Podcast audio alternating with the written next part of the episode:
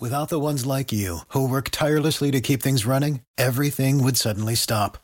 Hospitals, factories, schools, and power plants, they all depend on you. No matter the weather, emergency, or time of day, you're the ones who get it done. At Grainger, we're here for you, with professional-grade industrial supplies. Count on real-time product availability and fast delivery. Call, clickgrainger.com or just stop by.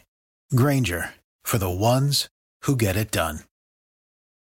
Hey guys, thanks so much for joining us for episode 75 of Forever 39. We would love to chat with our listeners, so if you're on Twitter, you can follow us at Forever 39 NJ. You can also like us on Facebook via the New Jersey 101.5 page. And if you have any topic suggestions or other comments, email us at forever39 at nj1015.com. We promise we will write you back. And to get our podcast, you can subscribe via the New Jersey 101.5 app, iTunes, or Google Play. Coming up in this episode, we're going to chat about what to do when you dislike your friend's significant other and why Airbnbs might not be the best for all. But first, we're going to talk about getting healthy in our 40s. And joining us is Amanda Mancini. She's the founder of Pure Fit Woman, a health and wellness company that specializes in helping busy women of all ages regain their health, fitness, and nutrition through holistic lifestyle changes. And she's also a personal trainer with 22 years of experience. So welcome, Amanda. Oh, thank you for having me. I'm very excited to be here with you guys. Awesome. Let me ask you before we get started, what exactly do you mean when you say holistic lifestyle changes? Well, I think of a holistic lifestyle changes as a person that wants to kind of remove as many toxins from their life as possible, both with food, with things that they use in the home, feeding yourself the best possible nutrition, keeping a low-stress lifestyle. I'm free of most chemicals and products and supplements that are synthetic and those types of things. So I look at it as like treating yourself as a whole person inside and out. And that to me is my version of a holistic lifestyle. Yeah, that absolutely makes sense. So it's not just about what you put into your body. It's also about the environment around you and what you put on your body. Exactly. Sure. So exactly. Our show focuses a lot on women in their 40s. So I wanted to ask you, what is the importance of diet and exercise for women in their 40s? I think it actually becomes even more important when we hit this age. I'm 42 now. I've been training women for most of my life, my adult life, I should say. And when we get to this age where our bodies are starting to change, there's hormonal changes taking place. You're starting to lose muscle mass. But on top of that, I think we are all very busy at this stage of life. If you have children or a career or both, women are starting to put their health on the back burner, and they find it harder to lose weight, and they're developing chronic diseases and things that they hadn't had before in the past, things like autoimmune issues, diabetes, high blood pressure. And I think it's more important at this stage to really take control of your health to avoid diseases and things that are not really necessary as we age if we're paying attention to ourselves and practicing what I like to call self-care. That's so smart because you know what? 42, Annette and I are also 42, and it crept up really quickly. Mm-hmm. So, too fast. Yeah, 52, 62. So you're right. If we're not going to do something now, before you know it, you're going to be 52 and, right. Not behind the eight ball. Also, what happens most of the time with people that I've trained, it takes a health scare for them to want to make a change. And I try to explain to everyone, you can avoid that if you take your health seriously before those problems creep up. Yeah, absolutely. So, Amanda, a lot of women in their 40s complain about wanting to lose weight. And they also complain about the fact that they can't lose weight like they did when they were in their 20s, which is the case for all of us. So what sort of diet and exercise strategies work best for women in their 40s? First and foremost, I think people overestimate the amount of activity they do in a day. They think that if they work out for 45 minutes a day and they get on that elliptical trainer, that that's enough. And unfortunately, it's the lifestyle, especially living out in New Jersey, if you're in the suburbs, you tend to be in your car most of the time. And people are just not moving around enough. There's just not enough movement in a day. You're parking, close to a store and, or you're driving your child to the bus stop, which is a block away. Those things really make it hard for people to lose weight because they're not expending enough calories. So I encourage women to use one of those Fitbits or a step tracker. And, you know, it's recommended you get at least 10,000 steps per day, if not more. And if you wear that step tracker for a few days, you'll get an idea of really where you're at. And most people will come shy of 5,000 steps per day, which is not even close to being active enough Wow. to maintain, not only lose, but just maintain your weight. So I do that with the women. I tell them, wear that, just see where you're at, and make it a goal for yourself that Monday to Friday you get those 10,000 steps in a day. And it might be a combination of an exercise, a workout, but also, you know, bringing the laundry up and down to the basement 10 different times in a day, or going food shopping. Those things add up. And you'll see that you'll have an easier time controlling your weight if you just have more activity. I think you make a really good point about it's not enough just to exercise for 45 minutes a day. I mean, a lot of people would think, wow, I mean, I did 45 minutes on the treadmill, like I'm good to go. But if you're then just going to go into an office and sit for 9 hours, well, no, you're not. And that's something that I know shocked me when I read it, that actually that's not enough. You need to get up and get moving throughout the day, not just during that period that you're at the gym. Right. I agree with that more than people realize. Also, the other thing with the steps, I mean, people realize if they can add in exercise throughout the day, it doesn't actually have to just be in the gym. You know, if you're taking your child to a sporting event or practice, they can walk around the field. I see a lot of parents sitting at the games, or not at the games, at practices, just sitting there and talking with their friends, and I almost want to, you know, yelling up and down when I'm running by, like, get up and walk and talk, you know. Absolutely. You can do these things. And even simple things like grocery shopping. And I purposely don't dread grocery shopping because I know when I go to Costco, I can get some extra steps in that way. And I'll go up and down every single aisle. I'll make multiple trips in and out of the house. You know, to me, that's another form of exercise. So it's not that it has to be this structured form of working out. It has to be a class. It doesn't have to be those things. You know what I really like? I am someone who works out frequently, and people are always like, oh, you know, how do you guys, what do you do? And I love this tip because I feel like anyone can do it. It's not overwhelming. It's not scary. Get a Fitbit and look at your steps. It's not complicated. I need to get one. So yeah, they're great. What are some of the biggest health mistakes that women in their 40s are making? There are quite a few, actually, but I'm going to try to give my top tips. I would say my number one that I see all the time is relying on fad diets and not focusing on your overall health and nutrition. I'll see people do, and I'm not going to name diets because I don't want to say anything negative about them, but if it's not something that you can do for the rest of your life without having to think about it all the time, it's not going to work long-term. So usually a diet will look great on a Monday, you know, if you feel bad from the weekend. And by Wednesday, the diet is already over. People literally have about 3 days that they can stay on a diet, and you'll see that they start falling off by Wednesday or Thursday. And it's because it's not realistic. It's not an enjoyable way to eat. A lot of times it's not a healthful way to eat. I don't encourage anyone to drink shakes in place of eating food all day or to eliminate a whole food group or macronutrient, such as a carbohydrate or something important that you need for energy, and think that that can work long term. So that would probably be my number one, is relying on a fad diet, not looking at what is the food going to do for my body. And I always look at a food and I say, is this going to provide me any nutrition? And if the answer is no, it has zero place in my diet or a very, very small amount in my diet. And if you look at food as what it's going to do for you as opposed to cutting calories and trying to be skinny, you'll alleviate or actually take this big weight off of your shoulders that most women are carrying around. My hubby has been doing keto for the last 6 months, and I'm ready to murder him. I think it's the dumbest thing of all time. Yeah, I'm not into it either. I think it's a realistic way to eat. I agree. I think it's so stupid. I could sit here for an hour with you bashing it. I think it's so dumb. Oh, I can have a field day with that. So I love you, Amanda. So Amanda, I'm one of these people that has a really difficult time with eating. I've been overweight my entire life, and I really, really have struggled. And I'm definitely not anywhere close to the weight that I should be. Like, I'm obese and need to lose weight. And I've been really doing well for the last week and a half. And my problem is this, though.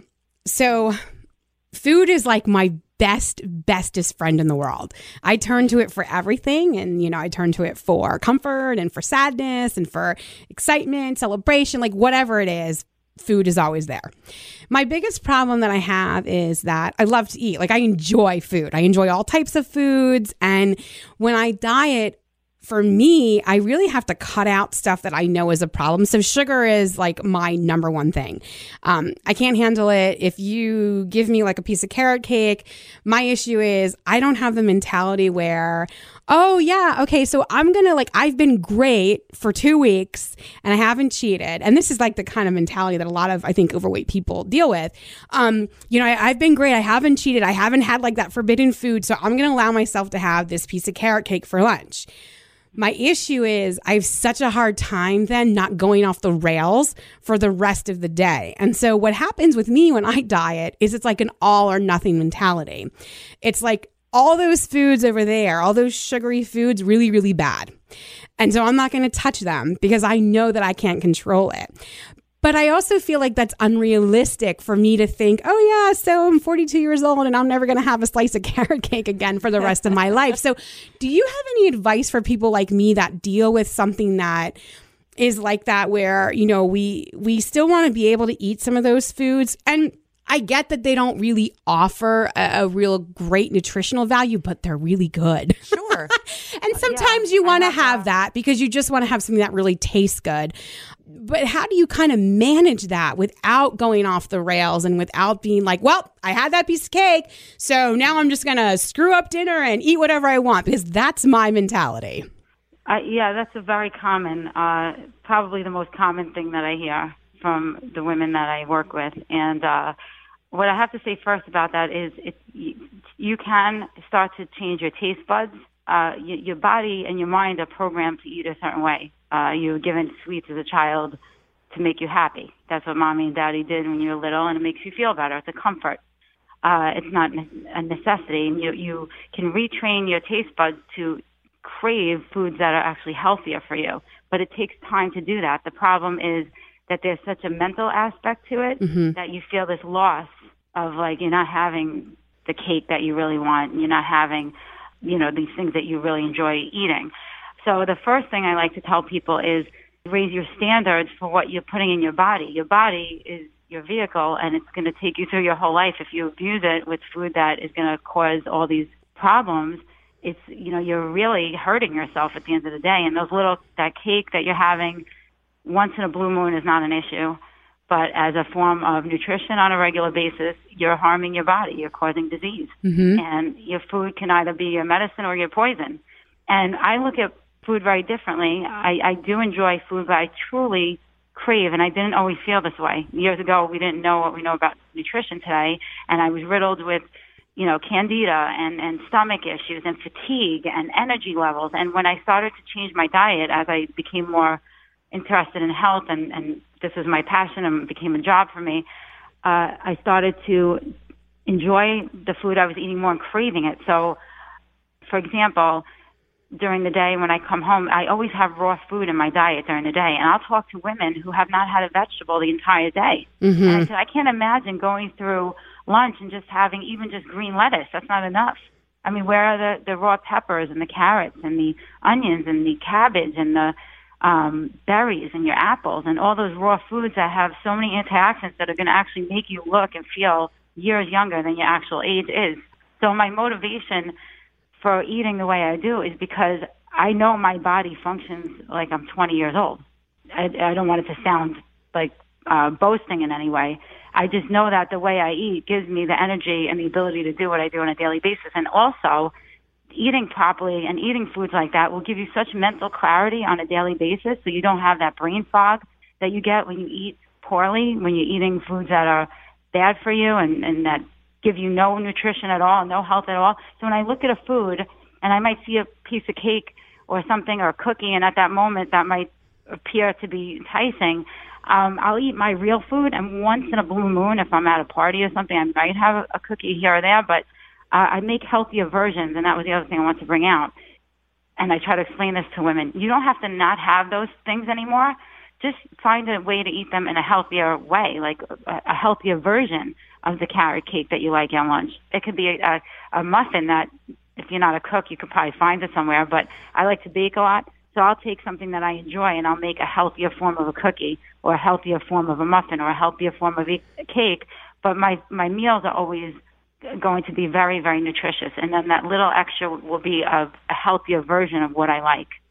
Yeah, that's great advice. It is. It's great advice. Still, it answers that craving. Sure. I really just need to work on changing my mentality and the way that I look at food. Like my aunt, she's been trim her whole life, and I just wish I could just get a little bit of her mentality, because she really looks at food as just like to fuel her body. Mm-hmm. And that's what she looks at it as. Like I don't know that she doesn't get any enjoyment out of eating, but she really just eats because she has to.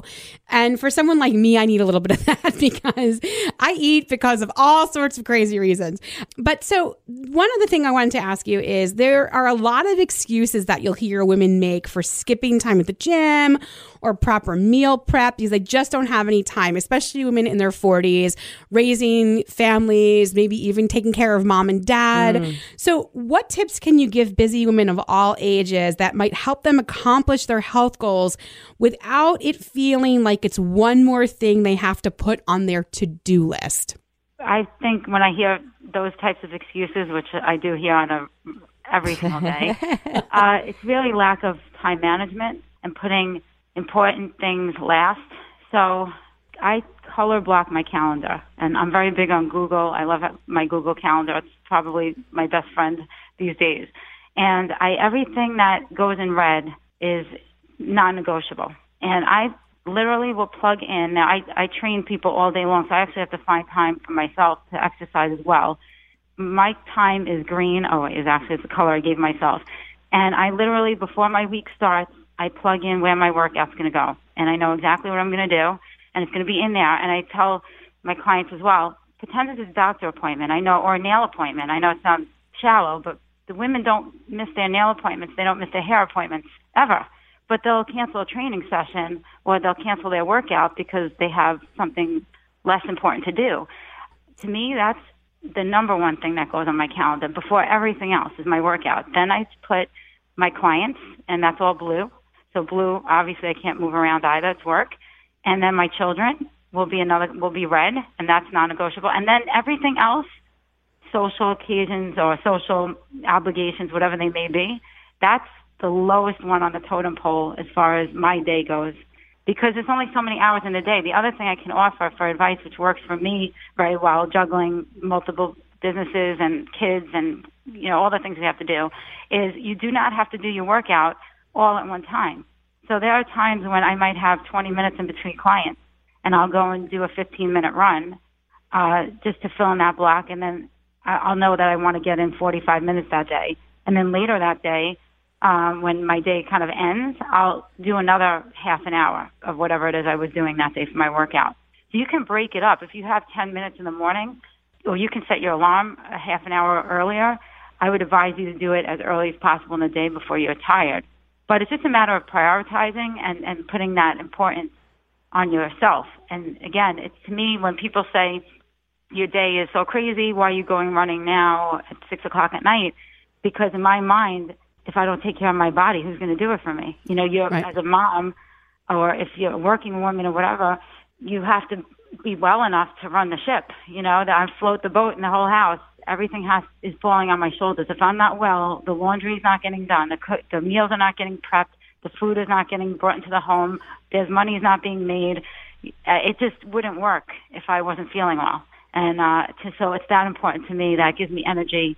And I know it's extremely important to put yourself first. And everyone has. There was a study I read about that we all have 3.5 hours of like discretionary time per day broken up throughout the day. We all have it. No matter how busy we are, it could be very important people, but it's there. It's just figuring out where you're going to fit it in. It could be that walk at lunch. It could be walking up and down the stairs in the office building. It might be not being on the phone or getting stuck talking to somebody without planning it. You know what I mean? If you run into somebody you know, that could cut into your workout time, that kind of thing. Absolutely. Amanda, such great advice. Do you have a website that people can go to find out more about you and your company? Yes, it's my website is purefitwomen.fit, and I offer fitness programs, nutrition programs on there.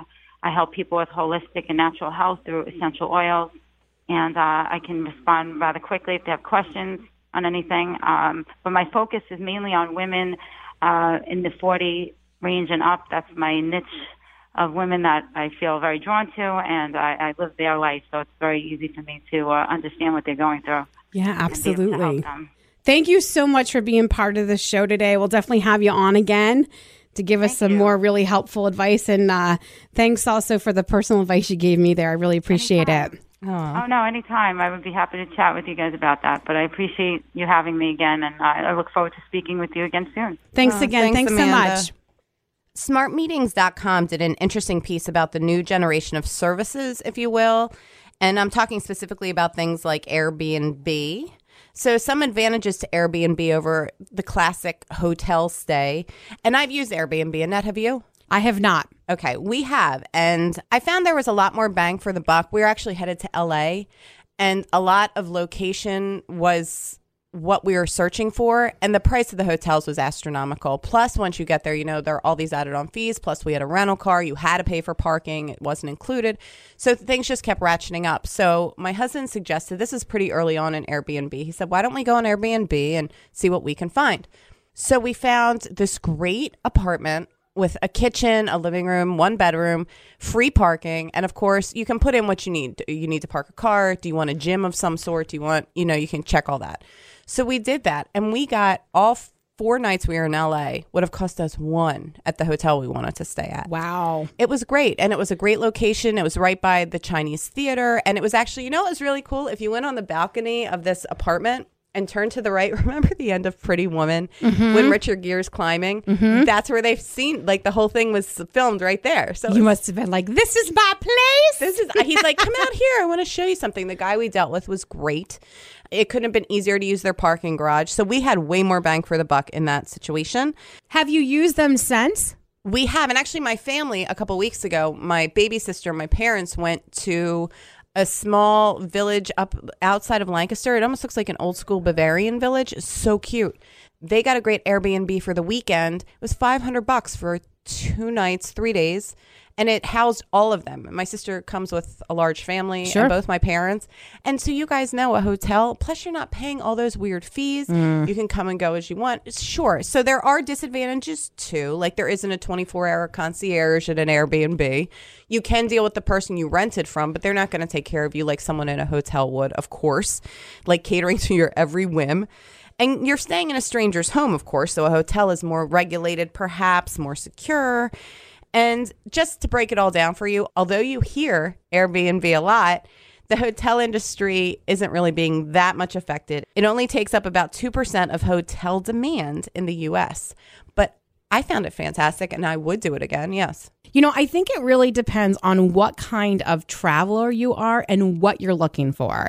So I totally get the pros of an Airbnb. I have never used one myself. And I would use one if I was with a group of people.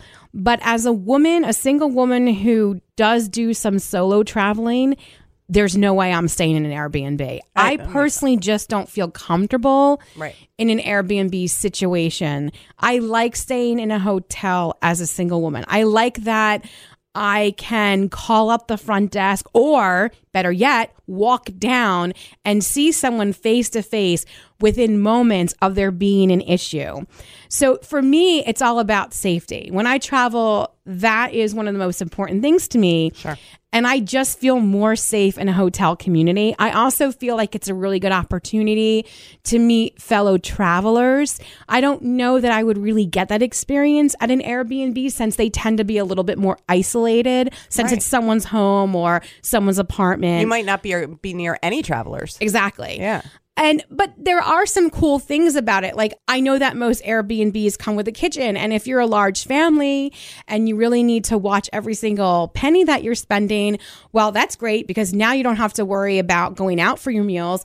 You can prepare all your meals in the kitchen. Right. And you have more space if you have a big, more space. And typically there's a washer and dryer, which I will say there have been a few hotels that I've stayed at that have had that sort of setup. And it's awesome. It is awesome. Because especially if you're on a long trip, it's so nice to be able to clean your clothes. Even if you don't even intend on wearing them again, it's just nice to have non-dirty items in your suitcase with clean clothing. Mm-hmm. So I get the attraction of it, but for me, I just don't think it is a good option.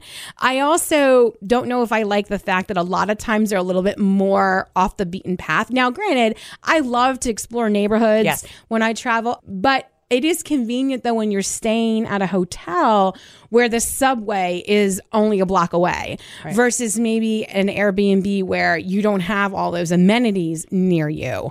So I think it really depends on what you're looking for. And what you can find, really. But I do think, as we are speaking, I just remember when I was a kid and I would travel with my family. I had two sisters, my parents, and all of us would be in one hotel room with two, like, say, double beds or queen beds, and there was nowhere to go. My poor parents, like, we would go to bed and they'd be stuck in this room with us. And I do feel like hotels are really starting to answer that call because of Airbnbs. I feel like they're starting to change with, like, family suites and washers and dryers available. And you know, Annette, one of the big things with me is Disney. And they definitely Oh my gosh. Yes. I had no idea. I've been once or twice. Wow. That is news to me. That is shocking, Megan. Yes. Shocking. But they have those rooms with the kitchen and then bedroom suites, and they have a laundry area in the room that you can get all that stuff done, and it's fantastic. And it is. You know, when I was a young girl and I went there, you were in a room with two double beds and there you were. That's it. Yeah. I know. So it's nice again, I totally think they're great. Just for me as a solo traveler, no. But if I were to go with a group, absolutely sign me up. What if you were to see, because there are reviews and stuff, what if you were to, someone were to have 150 5-star reviews, and this is so great, and they couldn't have been more helpful, and they helped me find things around town, and it had everything I need, and it had free parking, and it had a gym, and it had blah, blah. Would that? No, I really don't think so. I really do like the hotel element, because the other thing, again, is it's not just the safety factor. It is being able to perhaps mix and mingle with other travelers. You know what? That is really interesting. And that's what I want to talk to you about real quick. You're saying you want to do that. You want to go down and talk to someone face to face. You're Gen X. That's what we do. That is what we do. So the generations coming up, are they going to go downstairs to the concierge and speak with them? Or are they going to just want to, hey, let me get the Airbnb, Steve from Airbnb, and ask him a quick question about the sink on my phone? Yeah. So that's really interesting, too. I wonder how that's going to affect it. I would think that maybe Airbnbs are probably skewed toward more younger people, but maybe not. Like myself, Yeah, like yourself. Well, do you prefer staying at a hotel or an Airbnb? Take our poll at nj1015.com. All right, guys. So let's talk significant others and friends. Have you ever disliked your friend's significant other, and what did you do about it? That's our final topic for today. So first, pretty much everyone has disliked a friend's boyfriend or girlfriend. At least that's my opinion. I did do an informal poll of my coworkers, and all of them told me that they disliked a boyfriend or girlfriend of a good friend at some point.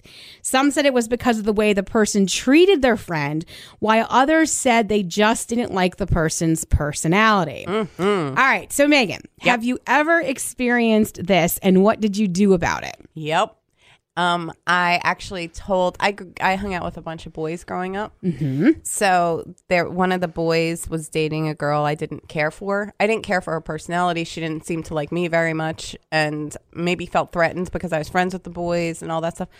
And so she and I had it out, and eventually I was in their wedding. And we worked it out. All right, well, that's good. But yeah, it was touch and go for a while. I mean, there were some big fights there. And so, what was it about her that annoyed you, or that you disliked? Her personality, I guess, at the time, her insecurity of my relationship with him. Because my thought was like, Annette, you know me. I'm not the girl that's going to go stealing your guy or make a move on your guy. And I'd been friends with him for a long, long time. You would have done that already. Thank you. Right. So get over it. But, you know, I did find of the girls that the other boys married, none of them had an issue with me. Like, they were all like, please get him out of my hair. Please pick him up and take him out of here. And they were really cool about it. And those relationships seem happier to me. To this day, all these years later, they seem more fulfilled and happy. than the one who was kind of bitter at me. Yeah, a little bit of insecurity there. A little bit. Sure. Yeah. So I have a friend, Carolyn, and she was dating a woman, Tracy. And I remember that. Oh, man, I had a really tough time with that one. So in the beginning, I thought Tracy was pretty cool. You know, we hung out here and there. But then as the relationship progressed and I got to see more of her true colors, I really had a tough time. She treated Carolyn really badly. So Carolyn is overweight. And Tracy would monitor and comment on every single item of food that Carolyn ate. It drove me crazy.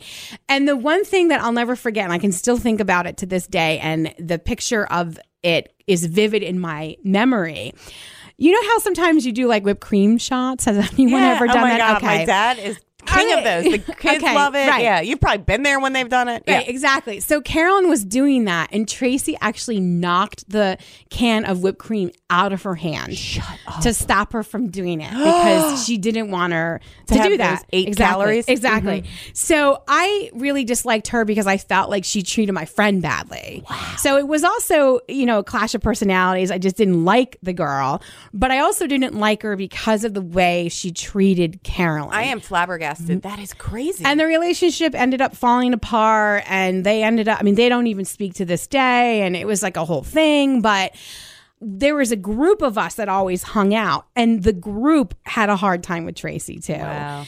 So if you find yourself in this situation, there are some things you can do, according to an article in Glamour magazine called What If You Hate Your Friend's Boyfriend? First, you need to figure out why you don't like the person.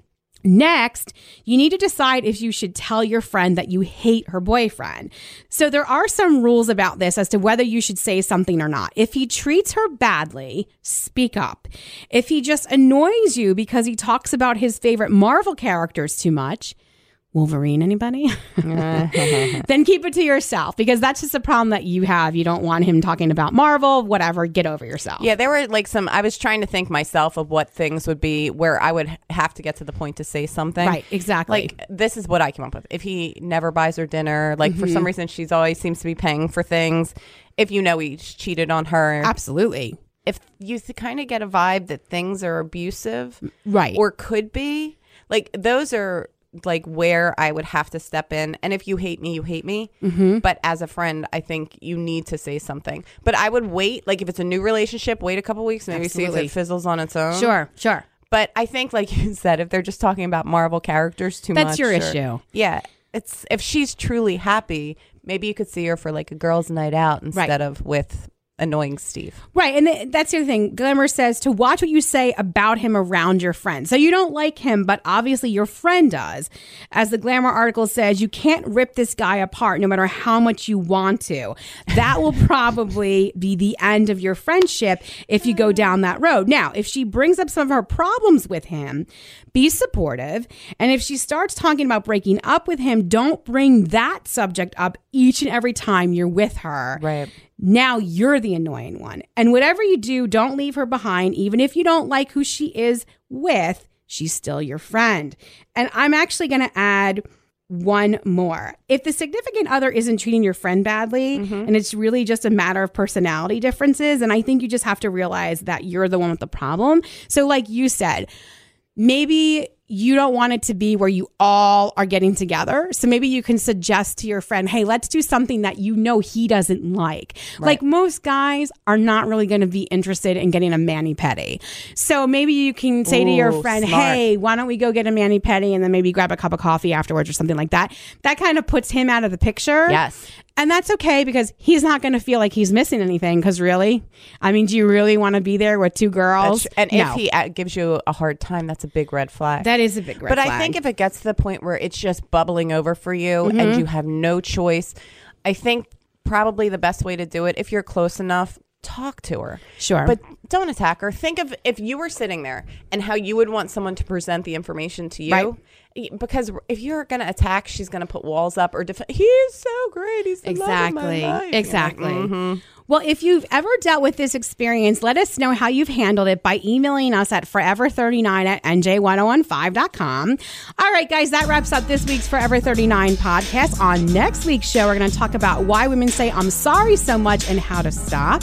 I'm so guilty of this. I even did something yesterday I'm mad at myself for. Our favorite viral moments and things you should never post on social media about your relationship. Have a good week, guys. Bye, guys.